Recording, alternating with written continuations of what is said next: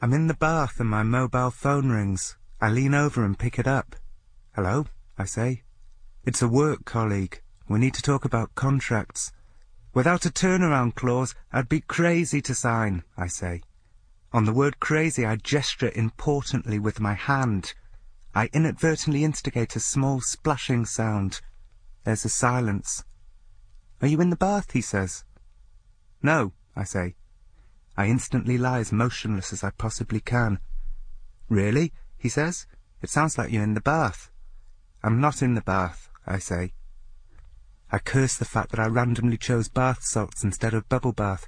The foam would have insulated the splashing noise. Is it too late? Can I pour bubble bath in and wave my hand around under the surface, thereby silently creating bubbles? I'm not in the bath, I say. Oh, he says. We both know he's caught me in a weird lie.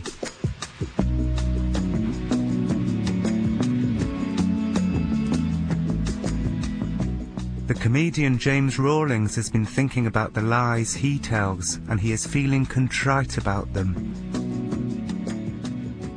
Do you remember your very first lie? I do, yeah. What was the situation? Well, it was about 24 years ago, and I was six, and I'd come home from school. My brother and I were watching TV, and my mum was watching it, and I went upstairs, and for no reason, just out of sheer boredom, picked up a pen and coloured in just half of my brother's carpet in his bedroom. Came downstairs and carried on watching TV. And five minutes later, my mum went upstairs and then came running back downstairs, extremely cross. And she said, Who's coloured in Robbie's carpet? And I looked up and without missing a beat went, uh, must have been him when he went to the loo. And my brother was completely unaware of this and was picked up by the scruff of his neck from a beanbag and spanked. And there were tears running down his face, and him just looking at me, going, "What? I haven't, I haven't done anything." And me sitting there going, "Ah." Oh, I'm feeling quite cold and calculating about the whole thing, but at the same time going, that could be me. But how easy was it to go? Yeah, it was him. How old was your brother at the time? Four. Do you know what? I apologised to him a couple of years ago about it. What did he say? He couldn't remember. And you didn't feel, as you watched him being being beaten, you, you didn't feel sort of remorseful. No, I didn't actually.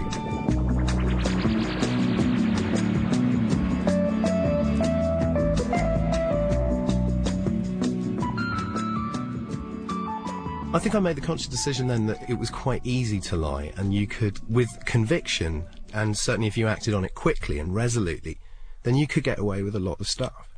And actually, I talked to a um, teacher at school about three or four years later. Someone hadn't done their homework, and he'd made up a pretty rubbish lie. And this English teacher said to us, you know, if you're going to lie, right, make it big, and make it one thing, one reason. Don't put three or four kind of wishy-washy reasons. He was like, make one big lie, like, my dad's in a car crash. There it is almost something. That's good advice. Yeah, exactly. Yeah. You know, hit people very hot because people's natural reaction is to go, "Oh well, in that case." So go big was his advice, and so from then on, certainly through my teens, like, yeah, I've, I've followed that up. Tell me about some of your adult lies. I did something once, this a few years ago, where it was a Saturday morning, and I was living with about four people, and the phone rang at about ten o'clock on Saturday morning. Just got up, carrying a hangover, picked up the phone and this girl went, hi. And I went, hi. And she went, it's, and as she said her name, there was a crackle on the line and I missed her name. And I was like, right. And I thought, I'll just get into the conversation and then I'll work out who it is and it'll be fine. So I said, hi, how are you? And she was like, oh, I'm really well. Really well. How are you? I was like, yeah, I'm, I am brilliant absolutely. What have you been up to? Ah, oh, and she just wouldn't give anything away. She was like, oh, loads of stuff. And then she asked a really specific question about work, and it suddenly dawned on me that she thought I was my housemate, Rory. And she went, oh yeah, I wanted to ask you about that contract problem. And I suddenly went, yeah. And instead of saying, which would have been really easy, look, this is, there's obviously a problem here. You think I'm Rory. I'm not Rory. I'm James. And uh, let me go and get him.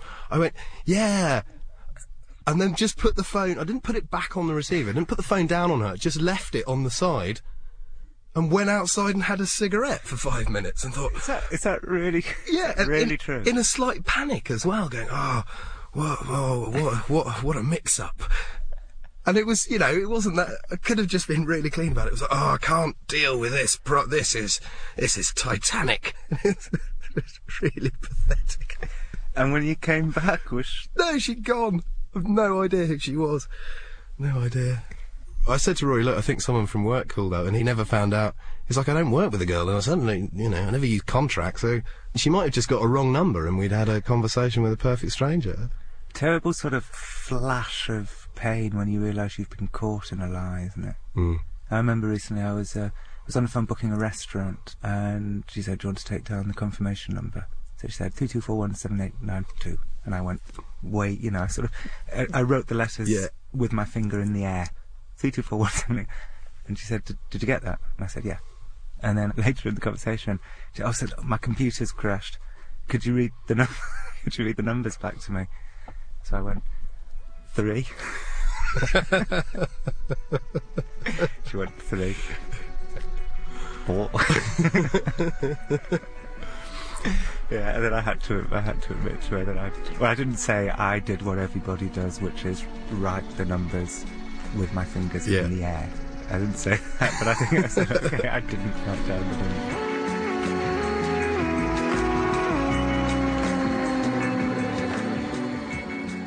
James Rawlings. This is not abnormal. In 2002, the University of Massachusetts secretly filmed students having conversations with strangers. Then they asked the students to analyze the tapes for untruths. It turned out that the students lied three times every ten minutes. A few years ago, the writer Danny Wallace noticed he was lying a lot. But unlike James Rawlings and I, who've come to accept that lying is just something we do, Danny decided to be a better person than that. I tried to do a lot of growing up, but I tried to do it too quickly, and I ended up kind of getting a proper job and a pension and a mortgage, and I started kind of not going out, and soon it became very easy to not go out, and it became very easy to text people instead of call them, and to white lie a lot. What kind of lies? Um, you know, I'm I'm going to a women in war museum, things like that. Just Is that an actual word? I think. Well, I. I remember saying I went to a Women in War Museum, and I've never in my life been to a Women in War Museum. I don't even know if there is a Women in War Museum, but it's something I did say. But I realised it wasn't all that healthy, and I realised that perhaps there was more to life than the weakest link in samosas. Samosai, sorry.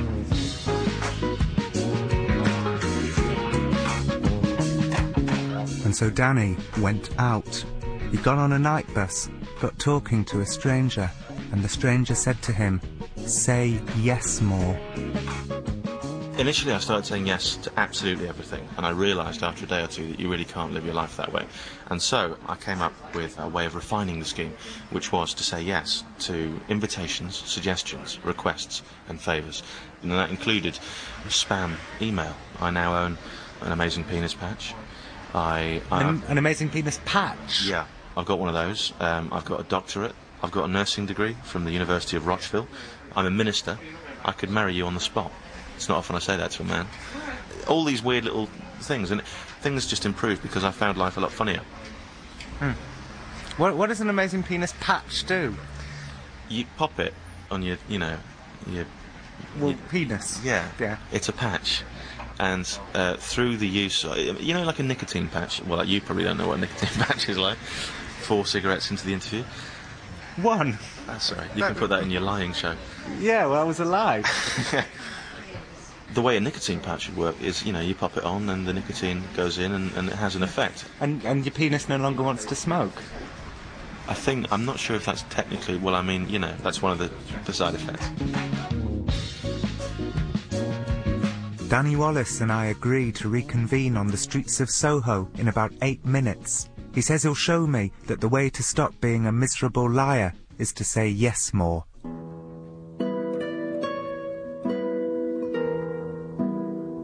There's some news from the University of Pennsylvania. It turns out that midnight feasters are not sinfully gluttonous after all. We're victims of a previously unidentified disorder known as night eating syndrome. This is a hormonal phenomenon triggered by a serotonin deficiency. I can't help feeling sorry for the devil now that every one of his deadly sins has been explained away by the medical community. There's gluttony, night eating syndrome. There's wrath, an imbalance of adrenaline and noradrenaline. There's lust, compulsive sexual disorders linked with subsyndromal obsessive compulsive disorder.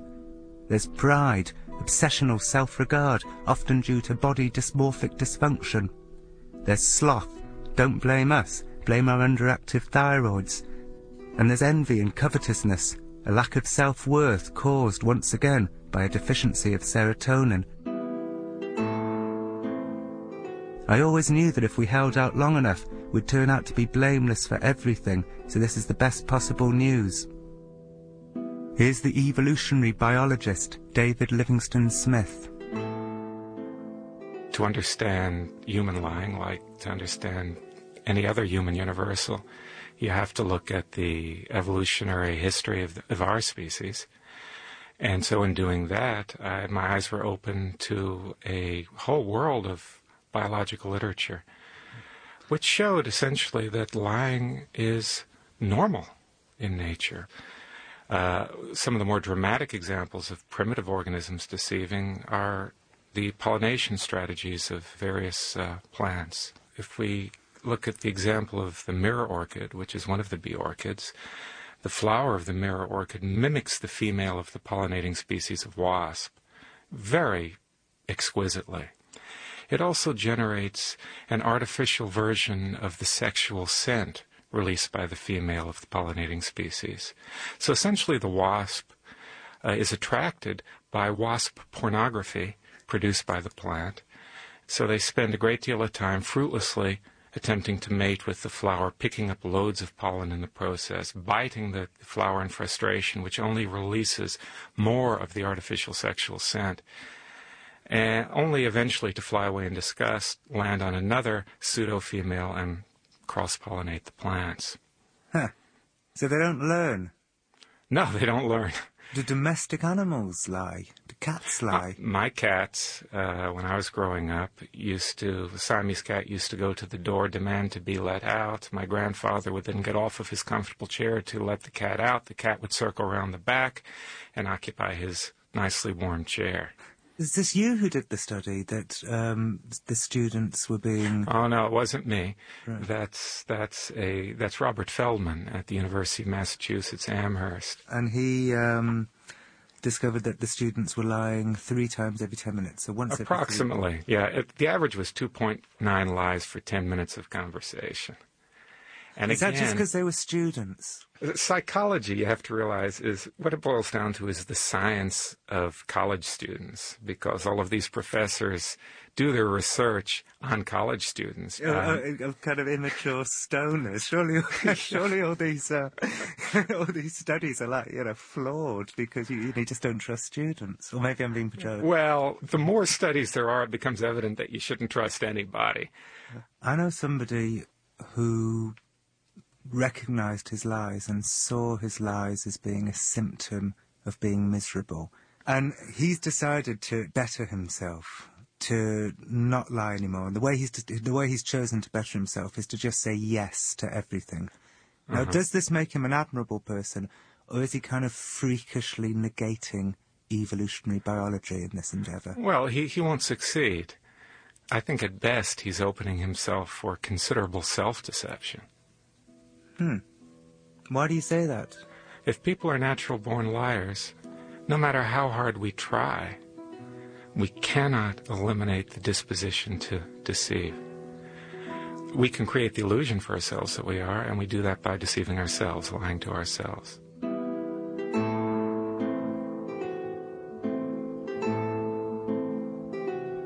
Soon Danny Wallace will take me onto the streets of London to prove that by saying yes more, we can buck the evolutionary trend for deceit and self-deceit. But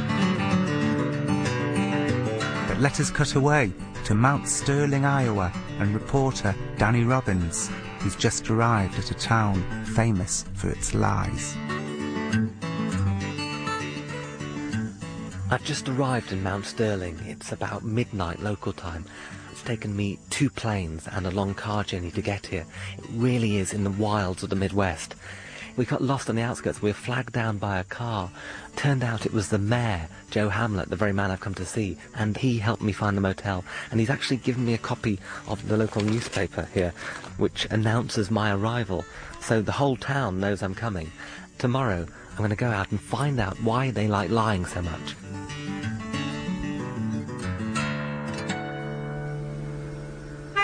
I was went to meet Joe, the mayor, at about half past nine. He's just outside. He's been beeping for a while. It's um, half past seven in the morning, and he clearly really wants to talk to me about lying. So he's quite an amazing figure. I can see him out the window. He's got these blue and white overalls and a really big moustache and a big baseball hat. And well, crikey, I'd better go and meet him. Mount Sterling received a lot of publicity recently when Mayor Joe proposed a ban on lying. The suggestion divided the town's inhabitants all 53 of them. It's a hunting community, and bragging about the size of the animal you've just bagged is as natural to them as me saying, Oh, I'm sorry, the train was a bit late. How, how done do you want this bacon? Well, that's looking good to me. I'm not out looking for no trouble, but it was kind of getting out of hand, uh, I thought. We hunt turkeys in the spring. There were so many people exaggerating about what these turkeys weighed. Man, we were getting all kinds of guys saying they weighed 27, 28, 29 pounds, and, and you put them on a set of scales and they're not that big. And so, if they were lying under the ban, would you have fined them? You know, good law is not the punishment. We're just trying to deter.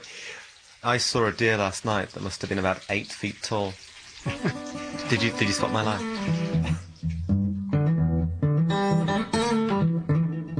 I'm taking refuge now in the house of uh, a very nice gentleman who took me in, saw me being struck by the heat. Uh, what's your name, sir? Robert Breeden. Are you a, are you a hunting man at all? Yeah, I guess I'm one of the instigators of this no lying ordinance. And I shot a turkey three years ago, and it weighed 27 pounds, 15 ounces.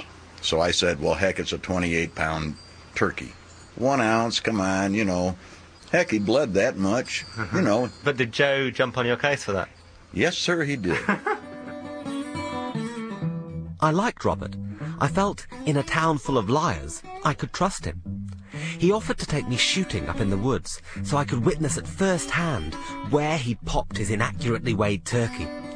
He brought six of his 20 guns, including an AK-47 assault rifle. So I guess you wouldn't use this to hunt deer with. It would be sort of sledgehammer to crack a nut territory, I think. Oh yeah, you, You would? Great, Would you? Great little deer Yeah, yeah. cartridge. How many deer could you take out with one of these? You could take out a herd with this thing. Did I hit the target many times there, Robert? Go take a look. Um, I hit it with every one. Amazing. I didn't really. I hit it once.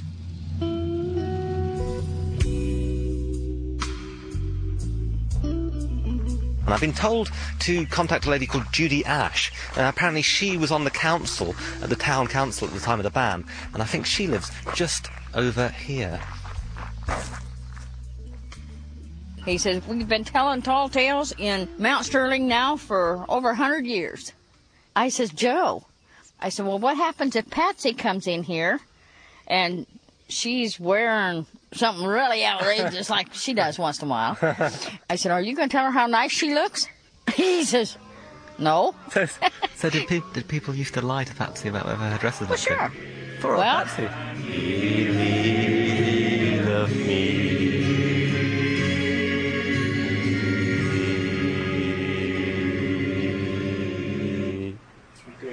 So um, I, I'm just in the church now, and I'm with the Reverend Bill Schumacher. As a clergyman, what do you make about the idea of banning lying? I think it's a really good idea. If we eliminate lying, that's eliminated a lot of the problems that we're going to have in our communications with one another. Joe's not a particularly religious man, is he? Uh, this is the first time he's been in church Yeah. since I've been here, yeah. And, and, and yet his law is, I, I guess, would you call it a, sort of a godly law? A, a Yeah, law? yeah. It's based on the Ten Commandments: "Thou shalt not bear false witness against your neighbor or whatever." So, and, and he is trying to bring some sense of morality back to the community. And c- can I just say I love your tie as well? It's a great, thank is it, that's the ark, the, Yes. the rainbow and the animals. The, uh, God's promise of that He'd never destroy the world again by rain.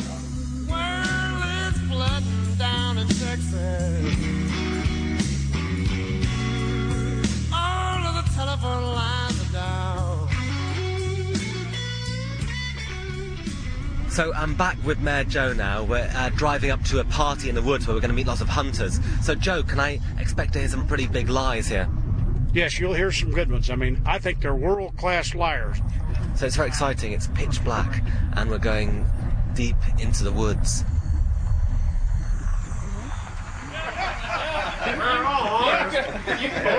So um, I've been told that this is the place to meet the most liars. We're not city limits here. You're in, you're in the liar's nest right now. We're not city limits.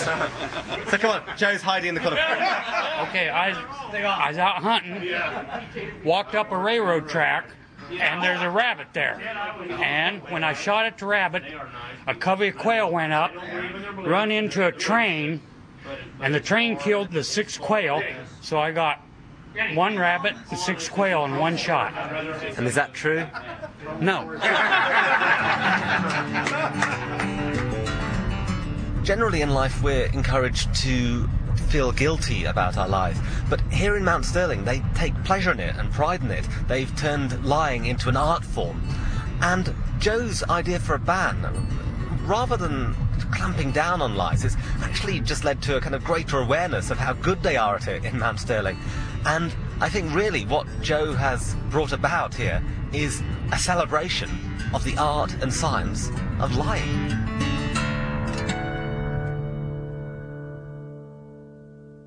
Danny Robins in Iowa. Back in London, Danny Wallace is trying to prove that lying is a symptom of solipsistic misery, and the way to be less solipsistically miserable is to say yes more. He takes me to a record shop in Soho. How about you go into the music shop, you walk up to someone, and you say, I was just wondering if you could recommend me some good music to listen to. Yeah, it's got to be house music, isn't it? It could be, but that's your preconception. You're already, you're down on it. Already you're saying, no, it's going to be house music. What if it's not? What if he gives you some Bolivian jazz?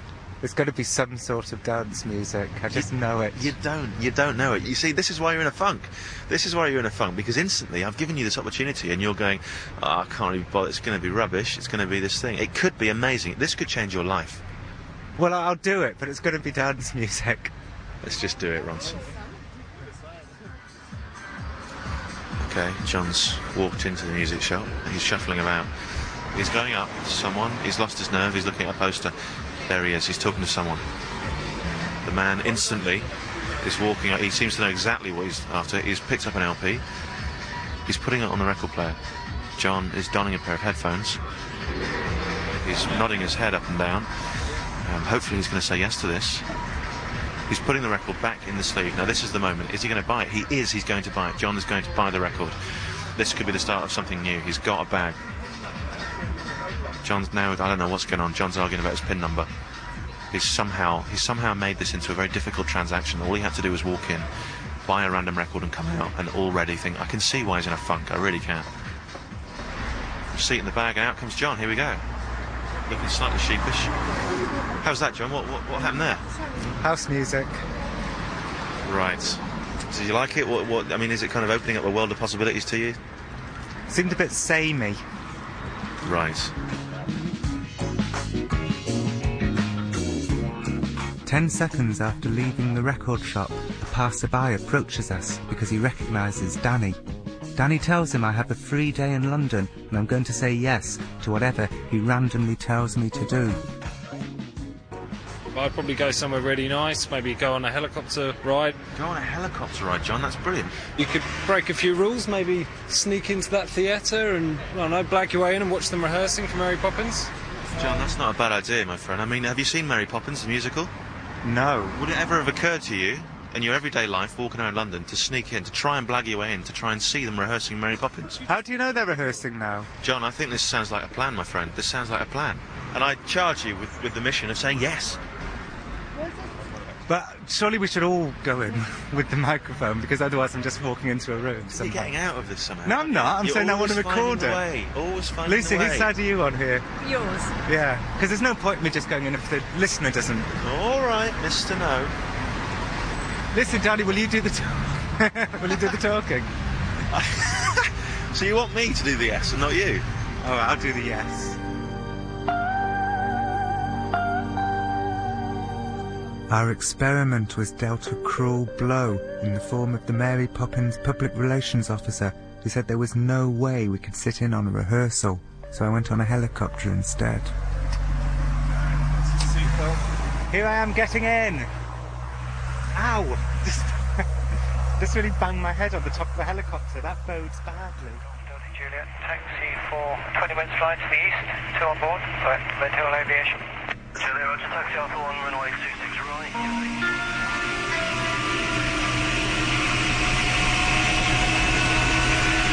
Is all well? all is well. Good.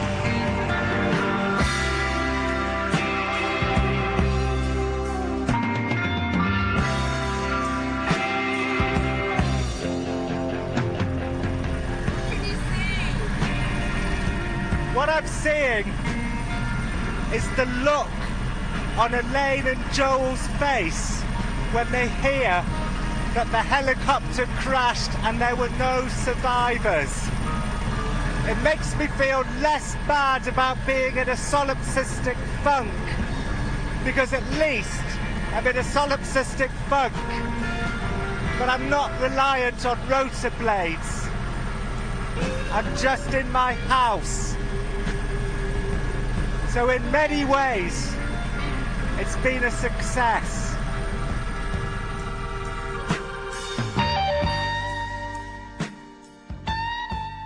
You don't seem to be anti deceit. You, you just accept it as something that we do. Hmm. Or would you envisage a utopian world where people don't lie? First of all, it wouldn't be desirable to have a utopian world in which no one lied. Society, as we know it, would fall apart very, very quickly. Our social institutions and our social relations are dependent on a pretty high level of deceit. But we don't want people to lie to us, but we want to have the reserve the privilege of lying to them. Because it's to our disadvantage to be lied to, to be taken in by deceit, but it is to our advantage to take others in by deceit.